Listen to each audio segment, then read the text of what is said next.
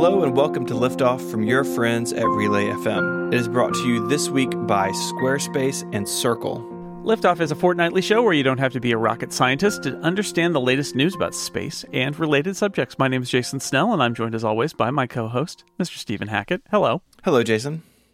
We are uh, back a little late. I was on vacation, so we uh, recorded this a few days after we would normally on the uh, fortnightly schedule. But uh, it's all good. It's all good. I didn't go into space. I just I went to about thirty thousand feet and flew somewhere. And Good. I'm glad. Do you have uh, some good time off? good time off. Yeah, absolutely. Didn't record any podcasts for more than a week, uh, which is unusual for me. So That is unusual for you. I, I'm back. But you you're all still doing this, so I guess I'll. right. yeah, Okay. podcasting did not Back disappear in your absence. So That's going to be a relief to my mom. Should we jump into the uh, pre-flight checklist? Let's do it. before we light this candle. Okay, uh, really quick one I've got, which is on several podcasts. I have, including this one, I think, complained about the fact that HBO's wonderful miniseries from the Earth to the Moon is not really widely available. It's not on HBO streaming platforms. Believe the DVD is out of print, and there was just a DVD. There were two DVD editions, and then it went away. And I bought both of them. I have lamented in some places the fact that with the Apollo 11 50th anniversary uh, rapidly approaching this very month, that um, they didn't take the opportunity to re-release that and get it all spiffy and uh, ready to go so people can watch it because it's a really excellent miniseries.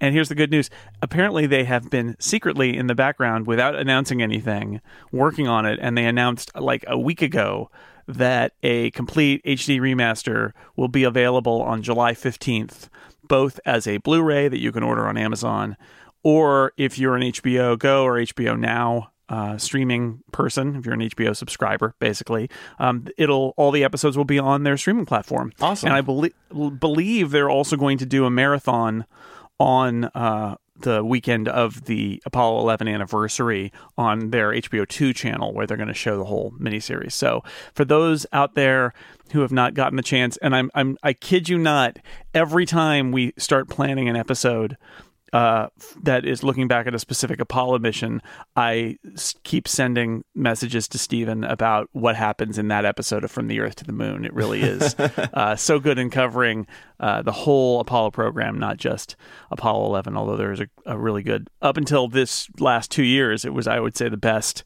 uh, dramatization of Apollo 11 it's probably been surpassed by uh, First Man at this point, but uh, it's still pretty good, and uh, and all the other missions are on there too. So finally, when we talk about from the Earth to the Moon, people can actually go out and watch the thing. So that's uh, I'm very excited because I was sad that it was like becoming this little secret that I had because I watched it a decade ago and or or more than that, and then bought the the DVDs way back when. yeah, I'm super glad they've made it more available. It is an excellent series. I think the version I have, it may be from the back of a truck on the internet. Like it was just hard to come by for a long time. So Yeah, yeah, they did. They did the original version. So they did the original version in standard def, four x three TV. It was that long ago, and they did a widescreen version, which was really unfortunate because even though they shot it on thirty five millimeter film uh, in widescreen, the special effects were all. It's the Babylon Five problem for nerds out there, which is the same thing. Which is you've got these computer effects that were rendered in standard def at 4x3 and they're like oh but we want to do a widescreen edition. What do we do with the special effects? And the answer was blow them up and crop them. And so you get these standard def blown up crop. They look terrible. And i really regret actually buying the widescreen edition because it makes it worse not better because even though you can see kind of the images are are formatted better for my tv but the effects are all bad. So they've gone back and they've done an hd remaster from the film. They've uh, apparently redone the special effects in 16 by 9 high definition, which is great. So I can't wait to see it. And uh, my Amazon order, I'm an HBO subscriber. My Amazon order for the Blu rays is already in. I should get it on release day. I'm very excited. Uh, moving on from that, switching gears uh, a little bit, uh, we've spoken in the past about how the U.S. government actually has told NASA not to talk to China about space issues. So that leads to some weird things, right? We have the International Space Station. China's not a part of that. They have their own space station program, and there's there's really no uh, no relationship there. Uh, but that doesn't mean there's actually no conversation between the two countries at all in this in this uh, topic area. So, U.S. and Chinese officials have announced they will meet in the U.S. later this fall for, quote, bilateral talks about civil space. It's actually started in 2017, but this is not NASA working with the Chinese Space Agency. This is the US government and the Chinese government talking about issues of private companies and launch vehicles and that sort of thing. So it's it's still there's still this gap, uh, but this is uh, maybe closing a little bit. So there's a, um, a Kevin O'Connell, who's the director of Office for Space Commerce, the U.S. Commerce Department, uh, says that U.S. companies were uh, are concerned about uh, pricing of Chinese competitors. So there are, I guess, private space companies coming up in China. China has its own launch vehicles and uh, concerns about intellectual property and intellectual property theft, which is a big issue in the technology sector, Jason, where you and I normally work. That's a huge issue when it comes to China, and these companies are afraid it's going to bleed into the space industry as well. Uh, so there's going to be some important business meetings, I guess, is the the news here between China and, and the U.S. I mean, I guess the attitude shifts often day by day, but given the attitude, uh, the more adversarial relationship that the U.S. government currently has with China, in terms of trade and things like that. I, I would be surprised to see this, but you know, then again, maybe this is uh, something that that ends up kind of falling out of the result of conversations about other things and how the relationship goes. But it is a, a weird situation. Uh, so good good that they're talking. It's just uh, very strange that the U.S. Um, is barred from you know interoperating with the Chinese space agency, but not any other space agency, including Russia's. Um, I guess because we need their their rides right now. I guess that hard to rattle the saber too hard when uh, you're when they're your ride. they're just going to leave you behind if you uh, if you make them angry. So uh, yeah, I think I personally I think more U.S. China conversations about space It's a good thing uh, because right now we're in this awkward situation where our space partners can talk to them and we can't. It's not great. Mm-mm. So we'll see where this goes. I mean, it's, it's one of the most complicated relationships on the planet between the U.S. and China. So for sure. All right, I've got one about uh, methane. We've talked about this before. There's this question about Mars methane, and I believe we talked in a previous episode about the idea that uh, Curiosity detected some methane, and then the uh, one of the orbiters looked down at the surface and did not see methane, and everybody was like, "Well, what's going on?" Well, it has happened again. Uh, last week, I believe, Curiosity detected high levels of methane in Gale Crater. Um, and then Curiosity, a few days later, said, Oh, now we're back to the normal contents of methane in the atmosphere in Mars, which is basically none, almost none. And uh, what does it mean? Nobody really knows what's going on. There are these, you know, the methane goes away. It is dissipated uh, very rapidly, but it's coming from somewhere, at least uh, occasionally.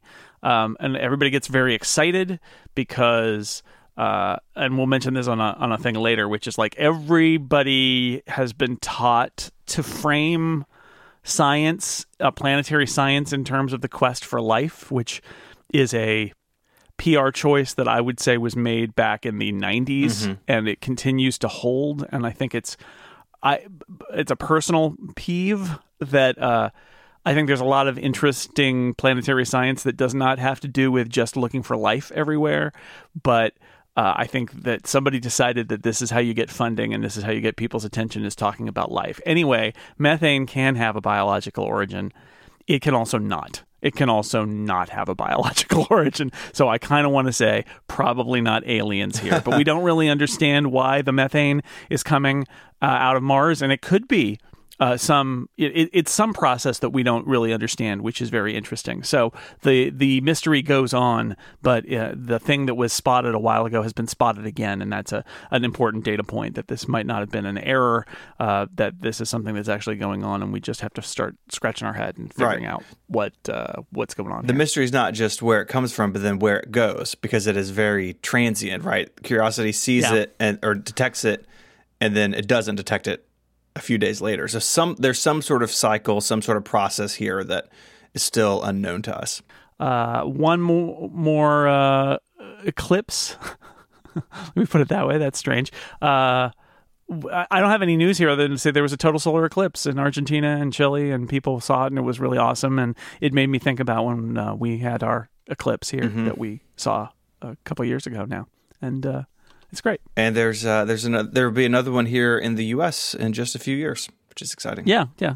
It's the amazing. The eclipse. Uh, they they keep happening. You can't stop them. It's inevitable. They just uh, hop around. It's like a little. Uh, it's like a rock band on a world tour. Sure. They were in Argentina and Chile, but now they'll be somewhere else next year. uh, I don't know where. I didn't look that up. Uh, I want to mention Moon Art for a moment. Okay. Uh, those in the New York area might want to check out, again, Apollo 11 50th anniversary themed here. The Metropolitan Museum of Art in New York has an exhibit called Apollo's Muse The Moon in the Age of Photography. Uh, interesting title. It's actually broader than that. There are a couple of drawings by Galileo that were some of the most detailed. You know, Galileo was not the first person to look at the moon in a telescope closely, but he was the first to really understand what he was seeing in terms of perspective and that it was shadows on mountains and things like that. And uh, so they've got a couple of his drawings and then a whole bunch of other perspectives before there was photography on the moon. Uh, you know, you had to have drawings. Somebody made a, a lunar atlas in 1647 that was apparently for, you know, the next 200 years was by far the most precise uh, measurement of what is on the lunar surface. Uh, some plaster casts from 1874 uh, by a guy who sort of fancifully made lunar surface surface projections, not really entirely based on uh, what he was seeing, but sort of his artist's interpretation. And then also getting into the age of photography, as the exhibit's uh, name would imply, uh, people trying to figure out how to take a, a, a daguerreotype, the, the idea of uh, needing a long exposure because the moonlight is very faint in order in those early film, you know, early cameras to get um, enough of exposure to get a picture of the moon and you know the earth is rotating and you need to keep the moon in perfectly in frame and like the struggle to get the first good lunar photographs. And then you know there's there's bits of uh, there's a film montage of a bunch of famous films including the voyage to the moon by uh, the Méliès brothers and uh, it's uh, very cool. There's an article on, in the New York Times that was an overview of it. And if you're in that area, I think if you're listening to this podcast and you're in the New York area, you might want to check that exhibit out. It sounds very cool. Yeah, uh, I was looking through this website this morning, and there's some incredible pieces in it. And I think it just goes to show how long humanity's been curious about what we see in the sky. You know, and to, to sure, push the technology right? in like 1840 to take a lunar photograph uh, clearly you're doing that because you're driven to learn more about it, and that, that, I don't think that's really changed about humanity in, in the decade since. No, and and you can think, imagine all the the uh, tens, hundreds, thousands of years of uh, of humanity that it was really only in Galileo's time where there were finally instruments to allow you know you to see more than what you could see with the naked eye and really understand what was going on up there. And then of course all the fantasies that come out of that uh, the science fiction and paintings of sort of dancers and nymphs and things on the lunar surface mm-hmm. that come off of it as well. So yeah i thought that was pretty cool. Yeah really cool. Uh, if you go check that out let us know how it goes. Yeah. All right we have uh, some some non-moon art topics to discuss but first let me tell you about our first sponsor this episode of Liftoff is brought to you by Squarespace. You can make your next move with Squarespace, easily creating a website for your next idea with unique domain name, award winning templates, and more. Maybe you want to create an online store or show off a portfolio of work, or maybe you want to start blogging. Squarespace is the all in one platform that lets you do uh, all that stuff all under one roof. And there's nothing to install, there's no patches to worry about, no like server software upgrades are needed. You just don't have to worry about that kind of stuff because Squarespace has got it covered. They have award winning 24 7 customer support if you need any help. Their system allows you to quickly and easily grab a unique domain name, and all of those award winning templates are beautifully designed for you to show off your great ideas. We talk a lot about the templates with Squarespace, but what's really neat about their system is you can go in and customize them to your heart's content. They have this really robust system go in and change fonts and colors, but you can even go in and, and do your own CSS work if you really want to do something custom. Uh, it's a really powerful system if you uh, start digging into it. But if you don't want to do that, you can go with a template out of the box because they do they really do look great. Squarespace plans start just $12 a month, but you can start a trial with no credit card required by going to squarespace.com slash liftoff. When you decide to sign up, use the code LIFTOFF to get 10% off your first purchase of a website or domain name and to show your support for the show. Once again, that's squarespace.com slash liftoff and the code LIFTOFF to get 10% off your first purchase. I'd like to thank Squarespace for their support of this show and all of Relay FM. Squarespace, make your next move, make your next website. All right, Jason, it's time. Are you ready? I'm never ready, Stephen. last time you you sung a song, uh-huh. uh, which was nice because I was I was sick last time, uh, but I, I, can get through it this time. We it's time for our SLS segment, Space Launch System segment, explaining geopolitics, mechanical systems, engineering achievements, news, and trivia. SLS segment. We've got a two-parter this week. Uh, we're going to start with the Orion Ascent abort test. This took place earlier this week at, uh, at the Cape, NASA held a launch abort test. So, like Apollo, the Orion capsule uses a, a abort tower above the capsule to pull it away in case something uh, goes sideways with the SLS below it. So this is a tower on top of the capsule. It has its own rocket motors, and it can basically uh, it's like popping the cork on a champagne bottle, and you just pull that capsule away from whatever te- terrible thing is happening below.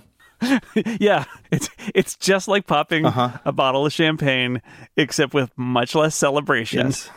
because something terrible has happened beneath. and uh, 400 pounds of thrust. It's you know you're probably not using that to uh, to pop open a drink, but uh, you know uh. it's, it's, just what came to mind, Jason. It's just what came to mind and people will know that th- these are really important. Obviously, the SpaceX uh, incident mm-hmm. was they don't they don't have a tower; they they have it integrated into their capsule, and uh, they had the incident where they lost a capsule because there was a rapid, unexpected disassembly. Uh, because uh, you got to get these safety systems right. You can't just build a capsule and stick it on a rocket and slap into space. You really need to deal with these moments of uh, abortability, where if there is a bad problem with a rocket fairly low uh, in the atmosphere, you can get the crew to safety, mm-hmm. and and so these tests are super important. Absolutely. I mean, just look at the uh, Soyuz launch a couple months ago. Right? Yeah, mm-hmm. uh, proof that these things matter. Uh, so this uh, this test it went well. They used a boilerplate capsule. We've talked about this in the early Apollo missions. This is not a finished capsule. It's not designed for crew. It is basically the structure and the the weight of a sort of regular capsule, but kind of a dummy object and uh, it was launched atop a refurbished first stage Peacekeeper intercontinental ballistic missile. I don't know if you remember the Peacekeeper. I did some reading on this. Uh, it's an ICBM that they haven't made since 2005. I guess there was one laying around, and they refurbished it and fitted it to uh, the to the Orion capsule. It's a, it was if you look at these photos, there's some really good photos in the show notes. It's a weird looking stack. It's just like this little stubby rocket, and uh, I guess you don't have to move very much weight, so it can do that. But a very unusual looking vehicle. Yes. Uh, so the the launch went well. They they got to about thirty one thousand feet.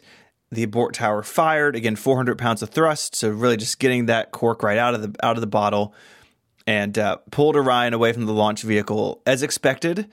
But this this isn't a parachute test. So this capsule hit the surface of the Atlantic Ocean at like 300 miles an hour and yeah. sank.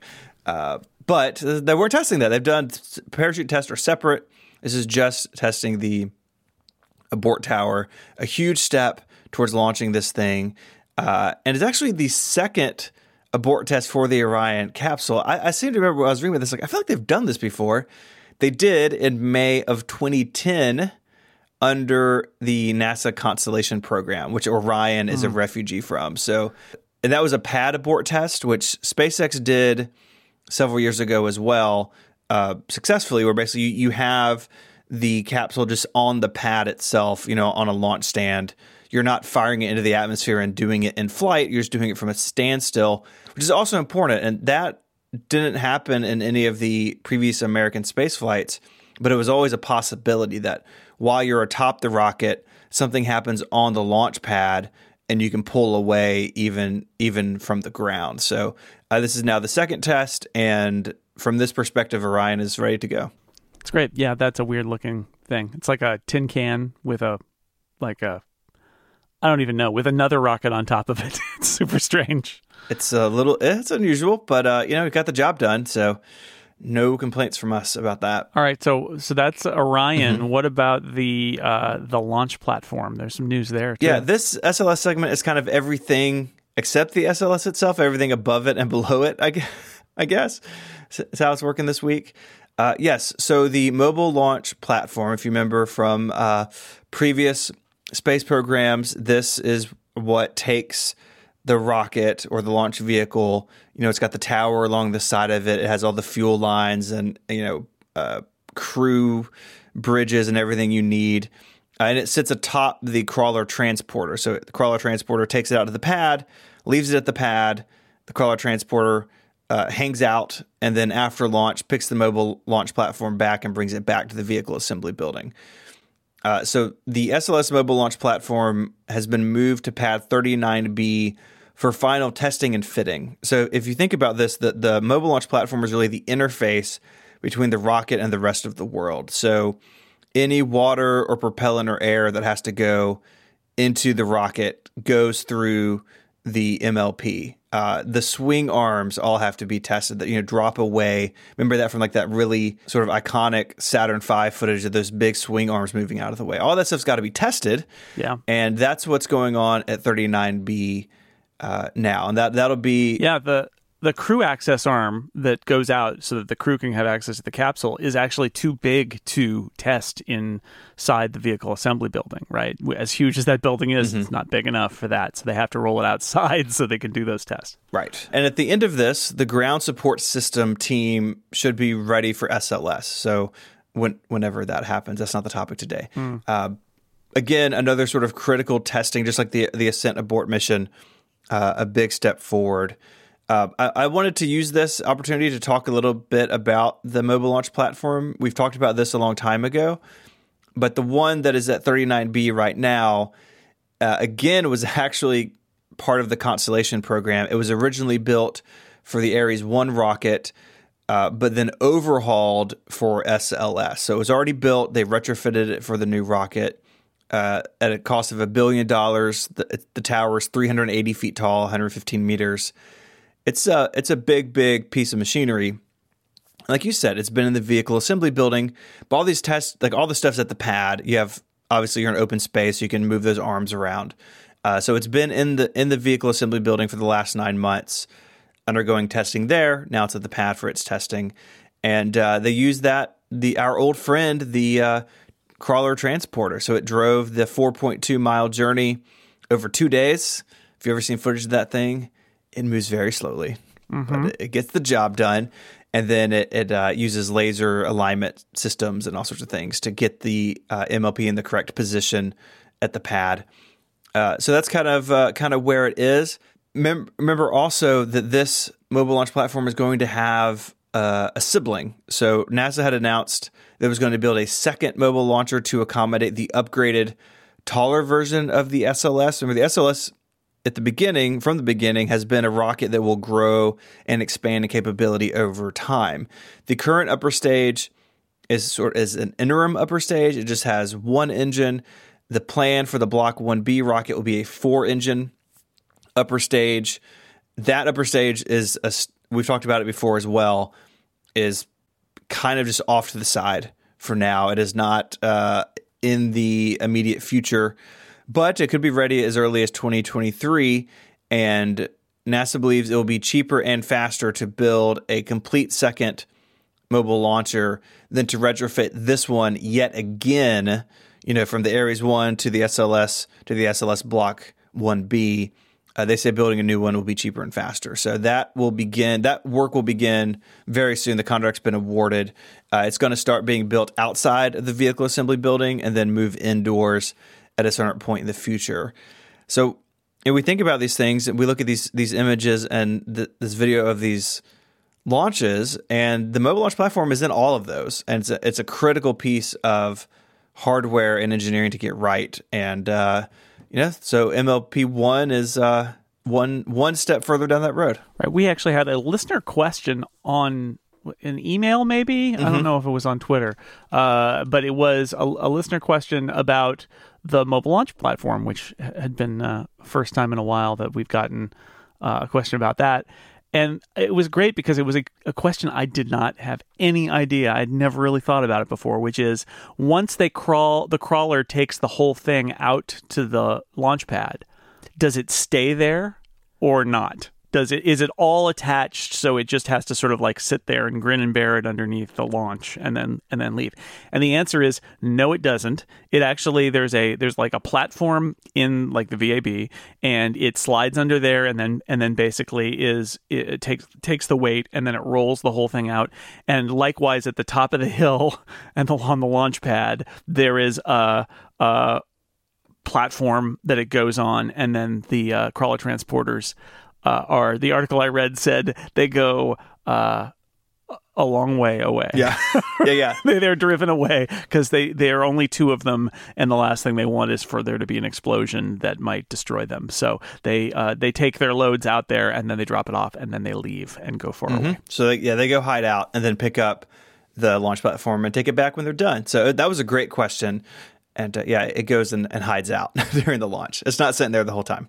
So yeah, there's that. That's the SLS uh, segment. It's all the parts around the SLS. Like the yes. SLS itself is revealed as the um, negative space between the Orion ascent abort test and the mobile launcher. Yeah, that's kind of how it worked this week for whatever reason. Yeah, it happens. Yeah, uh, we've got uh, a couple more things to talk about, but let me tell you about our second sponsor, and uh, that is Circle. Every now and again, a product or service comes along and when you hear about it, you realize it's something that you really should probably look into, something that you probably wonder how you ever live without it. And Circle has kind of become one of those products in my household. We've got kids, they have devices that are on the internet. And, uh, you know, we're already getting questions. They're young, but we get questions like, hey, can I have a few more minutes? Uh, can I do something that you said I couldn't do previously? It's easy to see why kids have a million distractions online. Uh, Fortnite and YouTube uh, being uh, the top contenders in my household. Uh, but Circle is the easiest way to manage your family's online time across all of their devices and critically both inside and outside the house. A lot of these types of services only work if you're on the home network, and that that's not uh, a, a solution that works everywhere, obviously, and that's where Circle comes in. The Circle Home Plus uh, it works with the Circle app, so parents can filter what content is allowed set limits for screen time, monitor history and usage. And each family member has a profile that's fully customizable to their needs, age, and maturity. So you can set different uh, boundaries up for different family members, which is absolutely great.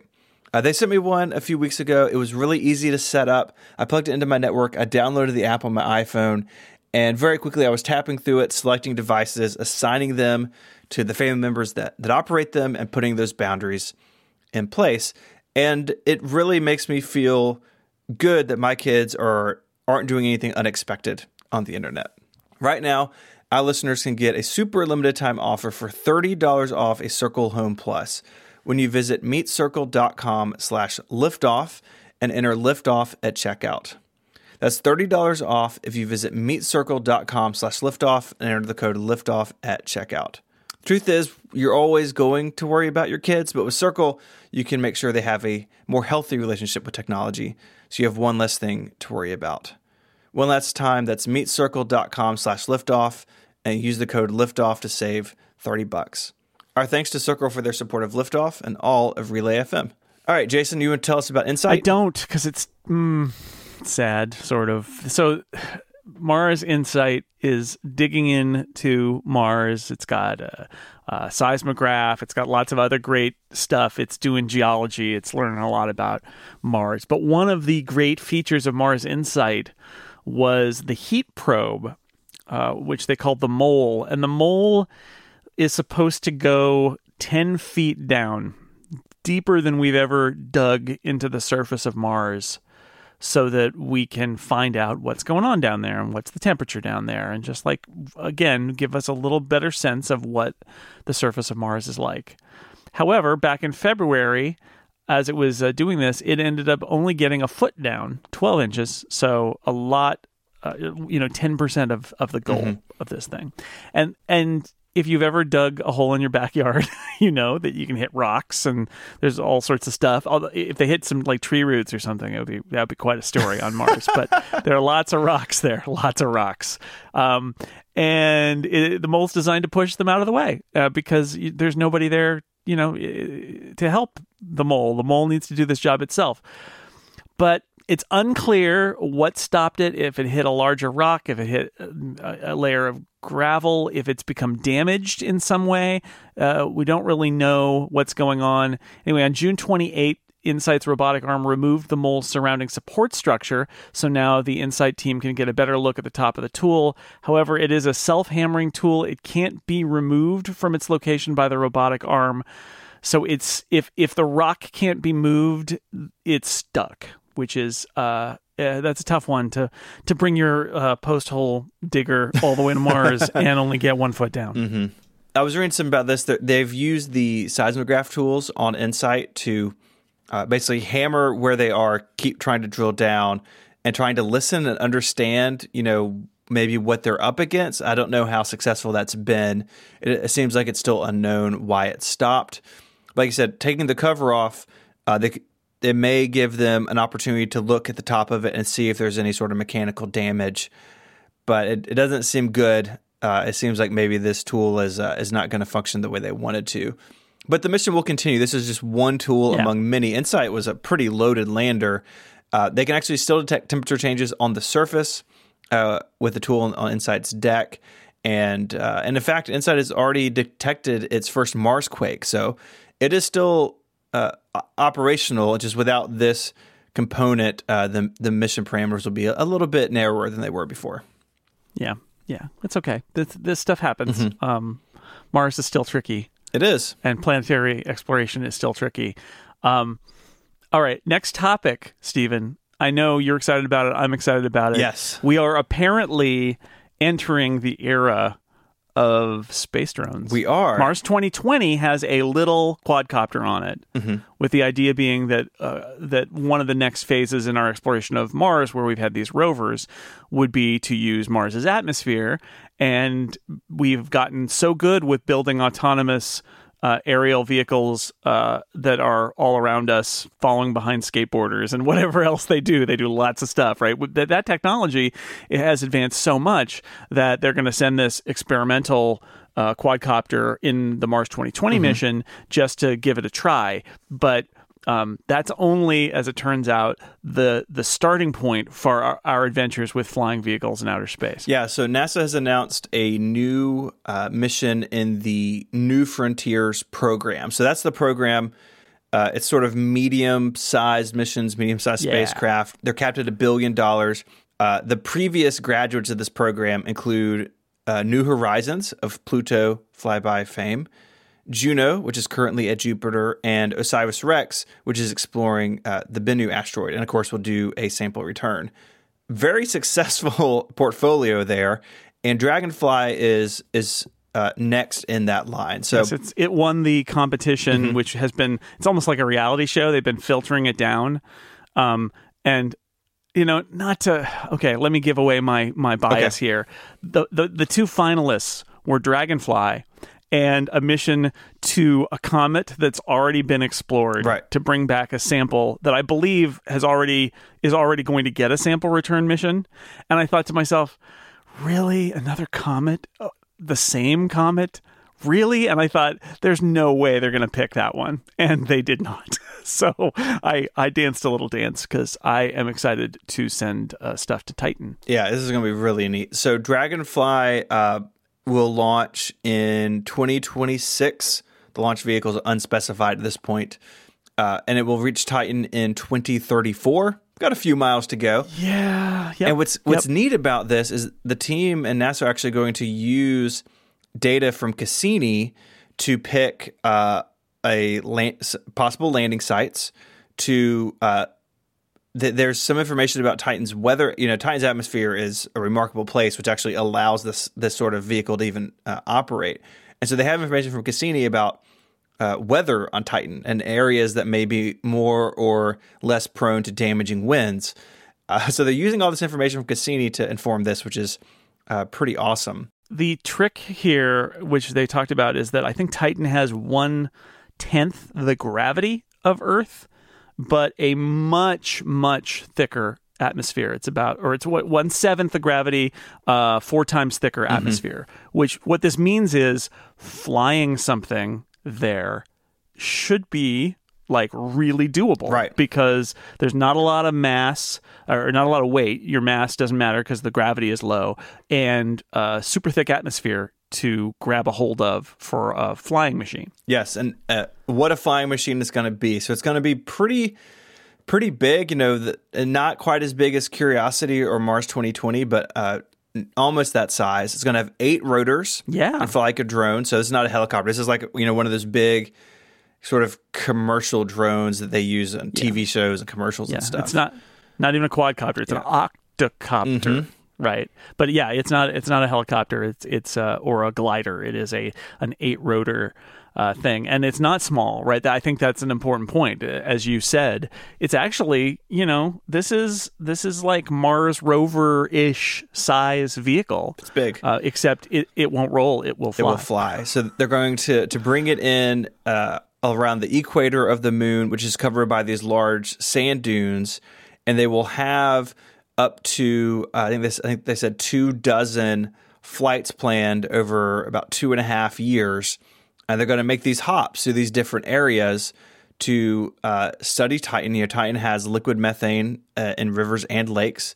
It has organic materials in the form of snow coming down from the atmosphere, and they are going to try to sample as many diverse locations as possible. To back up to Mars for a second, you touched on this talking about the Mars 2020 program. Rovers, as incredible as they are, and as uh, capable as they have become, they still have relatively limited range. You know, where you put them down is pretty much where they're going to be.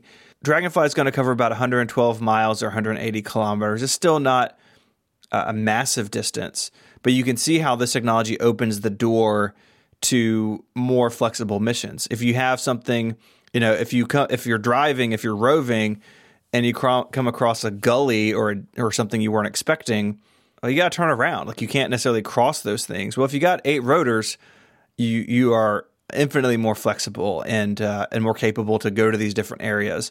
And this is going to be a wide ranging mission, and they're going to be taking advantage. The reason we're doing this is because Titan has this combination of of liquid methane. It has this thick atmosphere, and there may be uh, the the elements of of you know the recipe for life there, and that's what uh, that's what Dragonfly is going to be looking for. To your point earlier, how that's always sort of the filter of these things. That's true here as well, and uh, Dragonfly is- is, going to be making samples. Yeah, it's it's it's. I understand. It's funny. I, I- my understanding is that uh, nobody has really made a very good case for life emerging at these temperatures, at these low energy levels. But what is interesting about Titan is that it is the only other body in the solar system that has a, a you know a, cycle, an ecological cycle like Earth, in that there is uh, a chemical, a molecule that is uh, liquid and solid and gas and basically rains down and forms lakes and evaporates and has clouds and all of that. And the difference is because of the temperatures involved on Titan, the rocks are water and methane, which is a gas, is wa- is liquid, and also methane in uh, in the clouds. So it is our cycle, except much colder and with therefore different elements. Um, whether so so on that level, it's actually very interesting in talking about sort of the only other surface uh, that we know of that is this Earth like, but this is a methane cycle. And I think there's a real scientific question about whether you could actually have life at these sort of temperatures, but we don't know. And it, it's worth looking. Uh, again, my feeling is it's worth looking regardless of whether there's any possibility that there's life there or not. If what we really want to do is look for life, the, the icy moons with the big uh, oceans are probably a better a better bet. But Titan is so interesting because it is so Earth-like in all of these ways, except the temperature itself. So we're we are pro Dragonfly, is what you're saying. Yeah, I'm I'm so excited. I mean, the idea that it has to fly itself is terrifying because we know from the Mars rovers that they like roll ahead a very small amount and then they send pictures back. And then there's a debate and a whole conversation that happens, and people put on 3D uh, imagers and they look around and they like set the path and then they send that back and then it rolls another three feet. That's sort of how the Mars rovers work. They are not independently moving, they are being very slowly rolled across the surface, carefully driven by their drivers and, and uh, to the places that the scientists want them to go. And this thing, you know, this thing has to fly itself because it's all the way out at Titan. It's very far away. We can't remote control this thing. So the I, I imagine it will be using a lot of sort of machine learning. It's going to get trained on a bunch of different terrains. It's going to have a bunch of you know radar systems and hazard avoidance. But it is uh, an interesting engineering challenge to get this thing to fly itself and be safe. And also, I'll point out that we mentioned the extremely cold conditions here. The the Huygens uh, lander that is our only uh, time on the surface of Titan, it lasted a very short amount of time. It is very cold down there, so uh, that's another thing. Is it, this thing has to be robust with its eight uh, blades of its uh, of its octocopter design, you know, it has to be robust enough to uh, survive and keep moving around on Titan. So it's a huge engineering challenge, but if they can pull it off, it will be um, an amazing thing to see. Well, it's uh, you know only 15 years between now and landing. Yeah, so. tune in in 2034 for more. Hmm. How old will I be in 2034? I don't even want to think about it. 48. Okay. Yeah, that's really old, Stephen. Mm. Mm-hmm. You'll be as old as I am now. oh no. I will be retired. Ha ha. No, I won't. Uh, hopefully I will be around and uh, probably still working and who knows, whatever is podcasts in 2034. Liftoff episode 1000. All right. I wanted to end this week talking about uh, Apollo mission control. So at Johnson Space Center in Houston, for a long time, they had an Apollo, an Apollo missions operations control room, actually number two, uh, opened to the public, so you could go and see the consoles and the screens and everything. You know, we've all seen that from from movies like Apollo 13, the big banks of CRTs and greenhousing. Uh, over the years, that really was sort of wearing out, and uh, and it underwent an extensive renovation. Uh, it was uh, five million dollars in funding just from the Space Center in Houston. Uh, but money was also raised from Kickstarter, which I, actually I gave to. Just I don't know if I need to disclose that, but I did. Yep, me too. Um, and uh, it was has been restored by a group out of Kansas, and there's a bunch of photos over on Ars Technica. They got to go in and look at it uh, before it opens back to the public. And my word, it is like a time capsule now. I mean, all the details they put back into this. Um, they used uh, lots of historical photos. All the buttons and switches and screens and everything are configured for Apollo 15. Uh, that documentation apparently was very complete, and so everything you see from a technology standpoint is uh, a snapshot in time for for Apollo 15. This is not just random readouts on the screens and random buttons lit up, and uh, it is all there uh, with a purpose. And I really really want to go see this. Yeah, me too. Me too. It's a. I think it's a must see. It's pretty great when they did the uh, official reopening.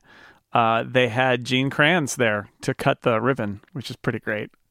Um, and and uh, in the New York Times article I read about this, he basically said um, that he couldn't believe it. All of a sudden, you're 50 years younger and you want to work in there. I want I wanted back in that room to work. Hmm. He said, which is pretty great anyway, they are doing guided tours for the public. It's open, so uh, if you're in Houston, uh, you should check it out. And yeah, Stephen, you you and I need to plan a uh, a field trip soon to go see Mission Control. I'm I'm for that. I think that'd be fun. Yeah, yeah. And man, I, I was so excited that Gene Kranz got to be there. Uh, that's really special. Yeah, absolutely. And I'm happy to have uh, done my small part by funding that Kickstarter mm-hmm. a little bit, just to like pitch in a little money for them to re. It, the updates for the Kickstarter have been great because they had to ship out those consoles to be completely refurbished, and they have uh, very carefully kind of matched the paint and everything, and it's pretty amazing. All right, I think that does it. I think so. I think so for this fortnight, but we'll be back in less than a fortnight since we're a little bit late. Uh, and uh, anything happen in space history that we should know about in, in uh, July? Yeah, I'm trying to think what it maybe could 50 be. years ago? Yes. so uh, our next episode will be discussing Apollo 11. That will be out uh, on the 16th, actually the the day of the launch of Apollo 11. So we're, we're right. We're gonna hit that squarely, which is nice. Uh, we've you and I have talked a lot about how to handle this, and I think we have some uh, some unique ideas on how to cover it. Uh, I know a lot of people have been sending us links to the 13 Minutes to the Moon podcast, which is really, really good. It's done by the BBC. Spectacular. If you're not Yeah. listening to that, you need to go. Uh, you need to go do that. So there'll be a link to that in the show notes. Of course, you can find it in, in any podcast client you're using. Uh, it is a show that when it comes out, I stop what I'm listening to and move to that because they're they're just killing it over there. Yeah, yeah. Great job by uh, what is it, Kevin Fong, who's the uh, who worked at at uh, the at NASA or worked at the Johnson Yep. Space Center, uh, and he is the presenter of that, and it's just it's so good. It's it's and they they interviewed so many um, people who were involved, and then they've dug into the oral history archives, which is a great way to uh, get the voices of people who are no longer with us, but were involved with uh, with Apollo. Uh, really good stuff. The best. You, you know, if you were listening to this podcast and you have not listened to it yet, just go now and listen to 13 minutes to the. Uh, but we're ready to jump to jump in there. So uh, look for that in our next episode. yeah, we are not uh, interviewing any Apollo astronauts for our next episode, but we will spend an episode uh, digging into Apollo 11 as only we can do because we have the exclusive rights to us.